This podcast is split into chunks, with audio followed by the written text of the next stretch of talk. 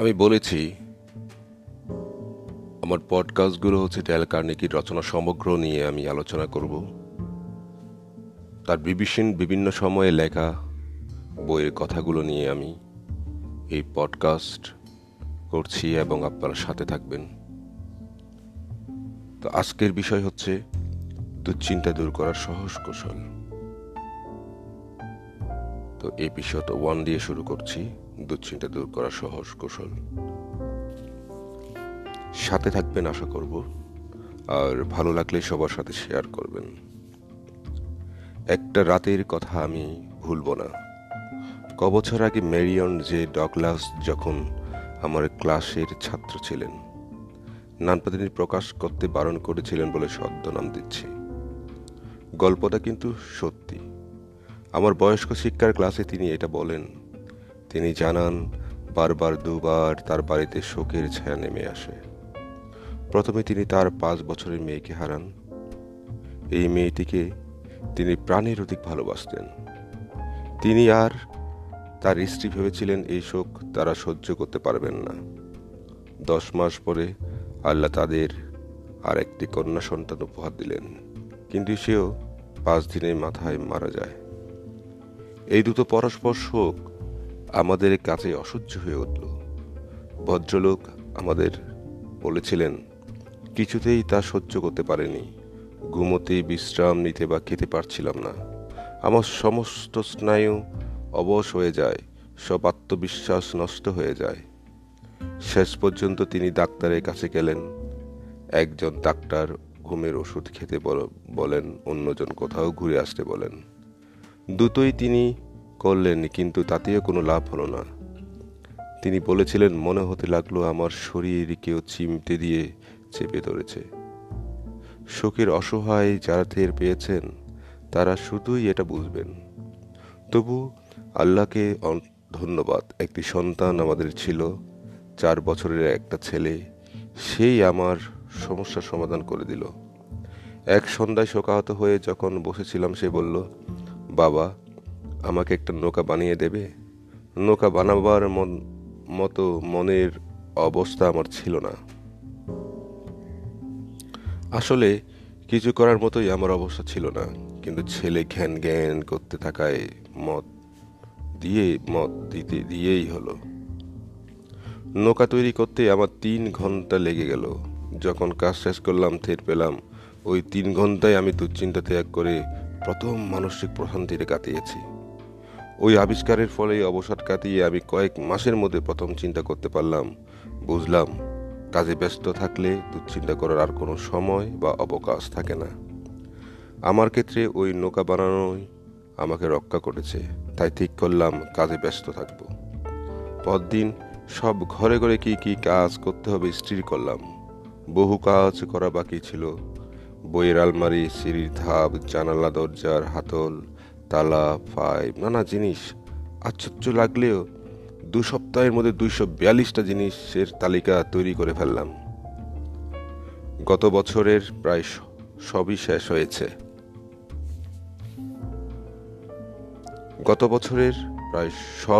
হয়েছে। আমার জীবন নানা উত্তেজনায় নিয়োজিত রেখেছি। প্রতি সপ্তাহে নিউ ইয়র্কে বয়স্ক শিক্ষা ক্লাসে যোগ দিই। নানা সামাজিক কাজে নিজেকে নিয়োজিত করেছি। আমি এখন স্কুল বোর্ডের চেয়ারম্যান। রেড ক্রসের জন্য আমি টাকাও তুলি। তাই দুশ্চিন্তার সময় নেই। ঠিক এই কথাই উইনস্টন চার্চিল বলেছিলেন যুদ্ধের বিবর্ণ বিষময় দিনগুলো যখন তিনি দৈনিক 18 ঘন্টারও বেশি কাজ করতেন। তাকে যখন প্রশ্ন করা হয় যে প্রচণ্ড দায়িত্ব সম্বন্ধে তার দুশ্চিন্তা হয় কিনা, তিনি জবাব দেন, আমি দারুণ ব্যস্ত, দুশ্চিন্তা করার সময় পাই না। মোটর গাড়ির সেলফ স্টার্টার আবিষ্কারের সময় চার্লস ক্যাটারিংয়ের এই বিপদ আসে। অবসর নেয়ার আগে পর্যন্ত তিনি বিখ্যাত জেনারেল মোটরসের ভাইস প্রেসিডেন্ট ছিলেন। তবুও তিনি তখন এতই গরিব ছিলেন যে প্রথমে খড় রাখা বাড়িতেই তাকে গবেষণা বসাতে হয়। মুদির দোকানে দেনা মেটাতে তাকে তার স্ত্রীর পিয়ানো শিখিয়ে আয় করা $1500 ব্যয় করতে হয়। তাছাড়া বীমা কোম্পানি থেকেও $500 ধার করতে হয়। আমি তার স্ত্রীকে প্রশ্ন করেছিলাম তার দুশ্চিন্তা হয় কিনা। তিনি উত্তর দেন, হ্যাঁ, এতই দুশ্চিন্তা হয় যে ঘুমোতে পারেনি। তবে আমার স্বামীর কোনো দুশ্চিন্তাই ছিল না। নিজের কাজে ব্যস্ত থাকায় তার দুশ্চিন্তা সময় ছিল না। বিখ্যাত বিজ্ঞানী লুই পাস্তুর বলেন, গবেষণাগার আর পাঠাগারেই শান্তি থাকে। এরকম শান্তি সেখানে কেন থাকে?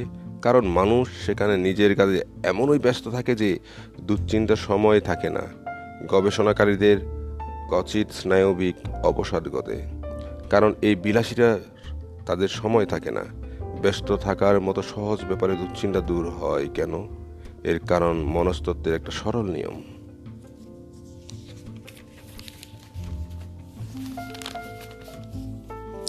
সেটা হলো, কোনো মানুষ তিনি যতই বুদ্ধিমান হন না কেন কিছুতেই একই সময়ে একাধিক বিষয়ে ভাবতে পারেন না। বিশ্বাস করতে পারছেন না? তাহলে আসুন একটা পরীক্ষা করে দেখা যাক। আপনি চেয়ারে হেলান দিয়ে ভাবুন তো স্ট্যাচু অব লিপারিগি কথা, আর তার সঙ্গে কাল সকালে কি কি করবেন। আপনি নিশ্চয়ই বুঝতে পেরেছেন যে একটার পর একটা ভাবতে পারছেন, কিন্তু কিছুতেই একসঙ্গে নয়। আবেগের ক্ষেত্রেও তাই। কোনো উৎসাহের কাজে জড়িত থেকে একই সঙ্গে উদ্বেগে আমরা কাহিল হই না। একটা আবেগ অন্যটাকে দূর করে দেয়। আর এই সহজ ব্যাপার আবিষ্কারের ফলেই সামরিক মনস্তত্ত্ববিদেরা যুদ্ধে অলৌকিক ঘটনা ঘটাতে পারে। যুদ্ধের অভিজ্ঞতা নিয়ে সৈন্যরা বাড়ি ফিরলে তাদের প্রায় সাইকো নিউরোটিক নামক এক প্রকার রোগ হতো। তাদের চিকিৎসার জন্য ডাক্তারের ব্যস্ত রাখতে বলতেন। এইসব লোকদের যা অবস্থা, প্রতিটি মুহূর্ত কাজে ব্যস্ত রাখা হতো। বিশেষ করে মাছ ধরা, শিকার, বল খেলা, গল্ফ খেলা, ছবি তোলা, বাগান তৈরি, নাচ ইত্যাদিতে তাদের অভিজ্ঞতা নিয়ে ভাবতে সময় দেয়া হতো না। কাজকে ওষুধ হিসেবে ব্যবহার করার মনস্তাত্ত্বিক নাম হলো অকুপেশনাল থেরাপি, ব্যস্ত রাখার ওষুধ। এটা নতুন নয়। প্রাচীন গ্রিক ডাক্তাররা খ্রিস্টের জন্মের 500 বছর আগেও এই বিধান দিতেন। ব্রেন ফ্রাঙ্কলিনের সময়েও কোয়েকার সমিতি এটা ফিলাডেলফিয়ার ব্যবহার করতেন। কোয়েকার সেনাটোরিয়ামে 1774 সালে একজন গিয়ে অবাক হয়ে দেখেন মানসিক রোগীরা শনের তন্তু বুনছে। তিনি ভেবেছিলেন লোকগুলোকে বেআইনিভাবে শোষণ করা হচ্ছে। পরে কোয়েকার সমিতি তাকে বুঝিয়ে দেন আসলে কাজে ব্যস্ত থাকায় রোগীদের মানসিক উন্নতি হয়, এতে স্নায়ু শান্ত থাকে। যে কোনো মনস্তাত্ত্বিকই বলবেন কাজে ব্যস্ত থাকায় স্নায়ু পক্ষে সেরা দাওয়ায়। হেনরি ডব্লিউ লং ফেলো এটা বুঝেছিলেন তিনি যখন তার তরুণী বধূকে হারান। আগুনে পুড়ে তার স্ত্রীর মৃত্যু হয়। কিছুদিন পর্যন্ত লং ফেলো এমন শোকে কাটালেন যে প্রায় পাগল হওয়ার মতোই হন। তবুও তার 3টি ছোট ছেলে মেয়েকে দেখতে হতো। একেবারে তাদের বাবা মার মতোই তাকে হতে হয়। তিনি তাদের বেড়াতে নিয়ে যান, গল্প শোনান, খেলা করেন। ছেলেদের ঘণ্টা নামের বইতে তিনি তার ছেলে মেয়েদের সঙ্গে মুহূর্তগুলো অমর করে রেখে গেছেন। তিনি দান্তের অনুবাদও করেন। ওইসব করতে গিয়ে তিনি এতই ব্যস্ত থাকতেন যে নিজেকে একেবারে ভুলে মানসিক শান্তি ফিরে পান। টেনিসন লিখেছিলেন তার প্রিয় বন্ধু আর্থার হ্যালামকে হারিয়ে বলেছিলেন, আমাকে কাজে ব্যস্ত থাকতে হবে, না হলে আমি হতাশায় পাগল হয়ে যাব। আমাদের অনেককেই নিজেদের কাজের মধ্যে হারিয়ে ফেলতে ব্যাগ পেতে হয় না, কিন্তু কাজের পরবর্তী সময়টাই হলো মারাত্মক। কাজের পর যখন আমাদের অবসর কাটানোর কথা, তখনই দুশ্চিন্তার কালো মেঘ আমাদের ঘিরে ধরে। তখনই মনে হয় যেন জীবন কিছু হলো না। সত্যি, তখনই মনে হয় জীবনে কিছুই হলো না। আমরা যখন ব্যস্ত থাকি না, আমাদের মন তখন শূন্য হয়ে যায়। পদার্থবিদ্যার প্রতিটি ছাত্রই জানে প্রকৃতি শূন্যতাকে ঘৃণা করে। জ্বলন্ত ভাল্বের মধ্যে যে শূন্যতা, ভাল্বটা ভাঙলেই সেটা থাকে না, প্রকৃতি তখন সেটাকে বাতাস পূর্ণ করে দেয়। প্রকৃতি শূন্য মন ভরাট করতে চায়, কিন্তু কি দিয়ে? স্বভাবতই আবেগ দিয়ে। কেন?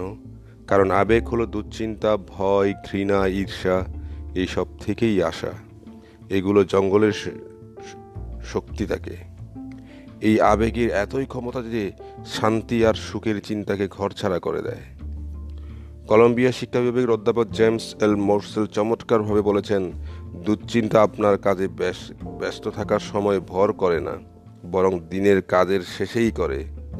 সেই সময় আপনার কল্পনাগুলো উদ্ভব হতে চায়, সমস্ত রকম অসম্ভব কথা মনে হতে চায়, ছোটো খাটো ভুলকে বিরাট মনে হয়। এই সময় আপনার মনটা মোটর চালিত হয়ে চলে, কোন রকম বোঝা তখন এই মোটর টানে না। মোটর এত জোরে চলে যে যেন মনে হয় মনকে পুড়িয়ে ভেঙে নিঃশেষ করে দেবে। কাজেই দুশ্চিন্তা তাড়ানোর একমাত্র পন্থা হলো গঠনমূলক চিন্তা করা। এটা বুঝতে হলে আর বাস্তবে কাজে লাগাতে আপনাকে কলেজের অধ্যাপক হতে হবে না। যুদ্ধের সময় একজন শিকাগোর গৃহকর্ত্রীর সঙ্গে কথা বলেছিলাম। তিনি আমাকে বলেন তিনি দেখেছেন দুশ্চিন্তা তাড়াবার একমাত্র উপায় হলো গঠনমূলক কোনো কাজে ব্যাপৃত থাকা। ভদ্রমহিলা আর তার স্বামীর সঙ্গে আমার আলাপ হওয়ার পর তিনি আমাকে বলেন যে তাদের ছেলে পার্ল হারবার আক্রমণের পর দিন যুদ্ধে যোগ দেয়। ক্রমাগত তার ছেলের কথা মনে হতো, সে কোথায় আছে, সে নিরাপদে তো নাকি, যুদ্ধ করছে, সে কি আহত হবে, মারা যাবে না তো। আমি যখন তার কাছে কিভাবে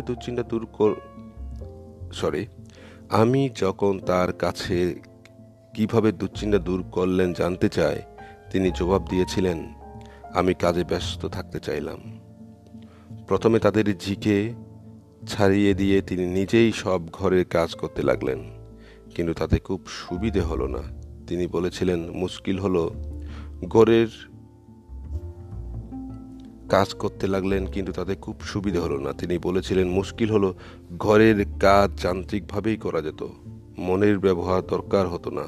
তাই ঘরের কাজ করতে গিয়ে বুঝলাম আমার অন্য কিছু কাজ চাই, যাতে সারাদিন শারীরিক আর মানসিকভাবে ব্যস্ত থাকি।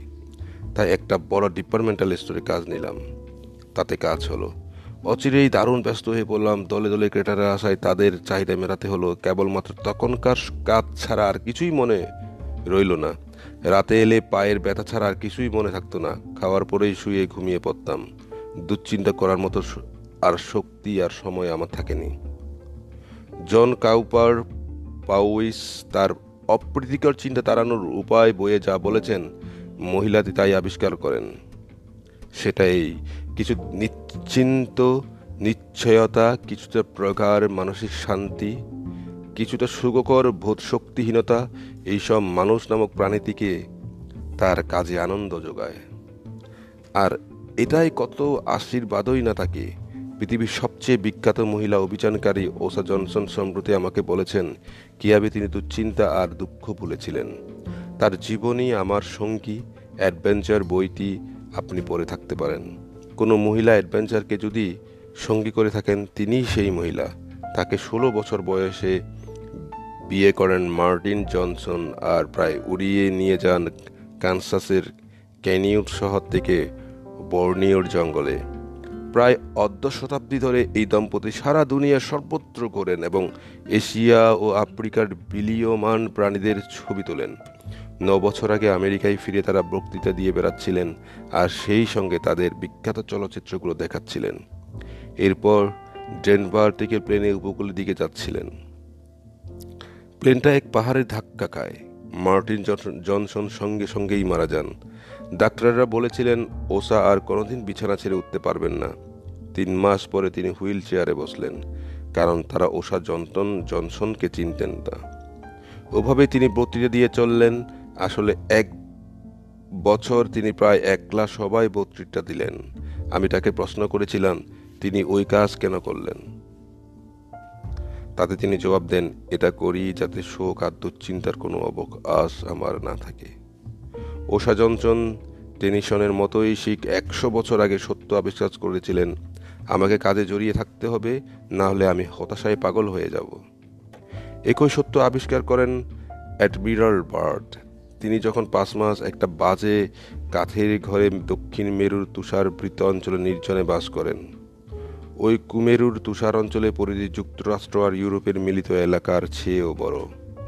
সেখানে ছিল প্রকৃতির অপার রহস্য। কোনো দিকেই 100 মাইলের মধ্যে কোনো প্রাণী ছিল না। ঠান্ডা এমনই পছন্দ যে নিঃশ্বাস ফেললেও সেটা জমাট বেঁধে পড়ত। সেখানে সম্পূর্ণ একাকী কার্টন বার্ড তার লেখা বই একাকিত্বে বার্ড বর্ণনা করেছেন, আশ্চর্য আত্মধ্বংসকারী অন্ধকারের কথা। দিন ও দিনও সেখানে রাতের মতোই আধারে ঘেরা ছিল। উন্মাদ হওয়া থেকে রক্ষা পেতেই নিজেকে তার ব্যস্ত রাখতে হতো। তিনি লেখেন, রাত্রিবেলা লন্ডন নেবানোর আগে আমি পরের দিন কাজের তালিকা তৈরি করে রাখতাম। নিজেই নিজেকে কাজ দিতাম। পালানোর সুরঙ্গের কাজে 1 ঘন্টা 8 ঘন্টা বরফ সমান কাজ করার কাজ, 1 ঘন্টা খাবার টানেলে বইয়ের থাক কাটার কাজ ইত্যাদি। তিনি লিখেছেন, এভাবে কাজ করাটা চমৎকার লাগতো। এটা আমার নিজের উপর দারুণ নিয়ন্ত্রণ আনতে সাহায্য করে। ওঠানার ক্লাস না থাকলে সারা দিনই আমার কাছে উদ্দেশ্যবিহীন হয়ে পড়ত, আর তাহলে দিনও শেষ হতো অসম্পূর্ণভাবেই। আপনি বা আমি দুশ্চিন্তাগ্রস্ত হই, তাহলে মনে রাখবেন আমরা প্রাচীন সেই কাজ করাকে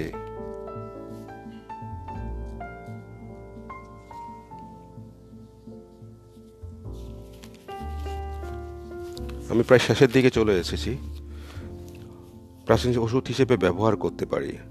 হার্বার্ডের ক্লিনিক্যাল মেডিসিনের ভূতপূর্ব অধ্যাপক ডক্টর রিচার্ড সি ক্যাবটের মতো লোকই সেটা বলেছেন। তিনি তার মানুষ কিসে বাঁচে বইতে বলেছেন, ডাক্তার হিসেবে আমি আনন্দের সঙ্গে লক্ষ্য করেছি কাজ করার ফলে লোকে সন্দেহ, ইতস্তত ভাব, অনিশ্চয়তা ইত্যাদি থেকে জন্মানো পক্ষাঘাত যাতে লোকে কাঁপতে থাকে। এই রোগ সেরে গেছে, যে কাজ থেকে সাহসের জন্ম তাকে চিরস্থায়ী রূপে গৌরবান্বিত করেছেন এমারসন। আপনি বা আমি যদি ব্যস্ত না থাকি, শুধু বসে বসে চিন্তা করি, তাহলে তা থেকে জন্ম নেবে চার্লস ডারউইন, যা বলেছেন দুষ্ট প্রকৃতির ভূত।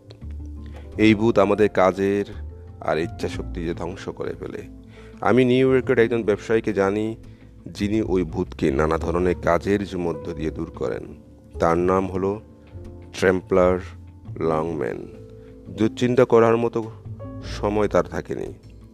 তিনি আমার বয়স্ক শিক্ষার ক্লাসে এসে এই কাহিনী শুনিয়েছিলেন। 18 বছর আগে দুশ্চিন্তায় আমার নিদ্রাহীনতা ধরেছিল। আমি শক্ত, বিরক্ত আর খিটখিটে হয়ে পড়ি। আমার ভয় হচ্ছিল হয়তো স্নায়বিক অবসাদে ভেঙে পড়ব। আমার দুশ্চিন্তার কারণও ছিল। আমি নিউ ইয়র্কের ক্রাউন ফ্রুট কোম্পানির কোষাধ্যক্ষ ছিলাম। 1 গ্যালন টিনের পাত্রে স্ট্রবেরি ভরার জন্য আমাদের $5 লক্ষ নিয়োগ করা হতো হয়। 30 বছর ধরেই আমরা এইসব আইসক্রিম কোম্পানিদের বিক্রি করে আসছিলাম। আজমকা আমাদের বিক্রি পড়ে গেল, কারণ আইসক্রিম প্রস্তুতকারীরা তাদের উৎপাদন বাড়াতে চেয়ে তারা গ্যালন টিনের পরিবর্তে বড় বড় ব্যারেলের স্ট্রবেরি কিনছিল। এর ফলে ব্যবসায় আমাদের যে শুধু $5 লক্ষ আটকে গেল তাই নয়, এছাড়া আমরা 12 মাসের জন্য আরও $10 লক্ষ স্ট্রবেরি কেনার চুক্তিবদ্ধ ছিলাম। ব্যাংক থেকেও আমরা $3.5 লক্ষ ঋণও করেছিলাম। আমরা নতুন ঋণ করায় বা আগের ঋণ শোধ করতে পারছিলাম না। অবাক হবার মতো দুশ্চিন্তায় ডুবে গেলাম। আমি ক্যালিফোর্নিয়ার ওয়ানটন ভিলে আমাদের কারখানায় ছুটে গেলাম। সেখানে আমি আমাদের প্রেসিডেন্টকে বোঝাতে চাইলাম অবস্থা বদল হয়ে আমাদের বিপদ ঘটতে চলেছে। তিনি সেটা বিশ্বাসই করতে চাইলেন না। তিনি উল্টে শব্দ উচ্চাপালেন আমাদের নিউ ইয়র্ক অফিসের উপর। বললেন তারা বিক্রির কায়দাই জানে না। বেশ কদিন ধরে ওকালতি করার পর তাকে বাকি সব স্ট্রবেরি টিনে না ভরে খোলা বাজারে বিক্রিতে রাজি করাতে পারলাম। তাতে আমাদের সব সমস্যা প্রায় সমাধান হলো। আমার দুশ্চিন্তা আর না হওয়াই উচিত ছিল, কিন্তু তা হলো না, কারণ দুশ্চিন্তা অভ্যাসে দাঁড়িয়ে যায়।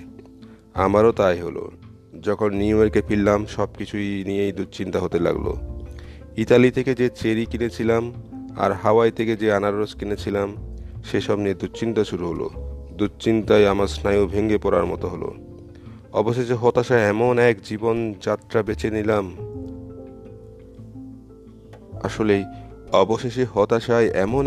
যাত্রা বেছে নিলাম। যাতে আমার নিদ্রাহীনতা আর দুশ্চিন্তা দূর হয়ে গেল। সব সমস্যা নিয়ে এমনভাবে জড়িয়ে থাকতে চাইলাম যে দুশ্চিন্তা আর অবকাশই রইল না। রোজ সকাল 8টায় অফিসে এসে প্রায় মাঝরাত অবধি রইলাম। নতুন কাজ আর দায়িত্ব নিতে লাগলাম। মাঝরাতে যখন বাড়ি ফিরতাম তখন এতই পরিশ্রান্ত থাকতাম যে বিছানায় শোবার কয়েক সেকেন্ডের মধ্যেই আমার সারা থাকতো না। এভাবে 3 মাস চালালাম। ইতিমধ্যে আমার দুশ্চিন্তা অভ্যাস দূর হয়ে গিয়েছিল, তাই আবার দৈনিক 7-8 ঘন্টা কাজ করতে লাগলাম। এই ঘটনা গত 18 বছর আগে। এরপর আর কখনোই নিদ্রাহীনতা দুশ্চিন্তায় ভোগেনি। জন হার্বার্টস ঠিকই বলেছেন, দুঃখী হয়ে ওটা রহস্য হলো আপনি সুখী না দুঃখী ভাবতে পারার মতো সময় থাকা। অতএব এটা নিয়ে আর ভাববেন না, বরং কাজে লেগে পড়ুন। তাতে রক্ত চলাচল হবে, আপনার মন করতে থাকবে। অচিরেই আপনার শরীরে এই নিশ্চিত শক্তি আপনার মন থেকে দুশ্চিন্তা দূর করে দেবে। তাই ব্যস্ত থাকার চেষ্টা করুন, এটাই পৃথিবীর সবচেয়ে ভালো আর সস্তা ওষুধ। অতএব দুশ্চিন্তার অভ্যাস দূর করার 1 নম্বর নিয়ম হলো কাজে ব্যস্ত থাকুন।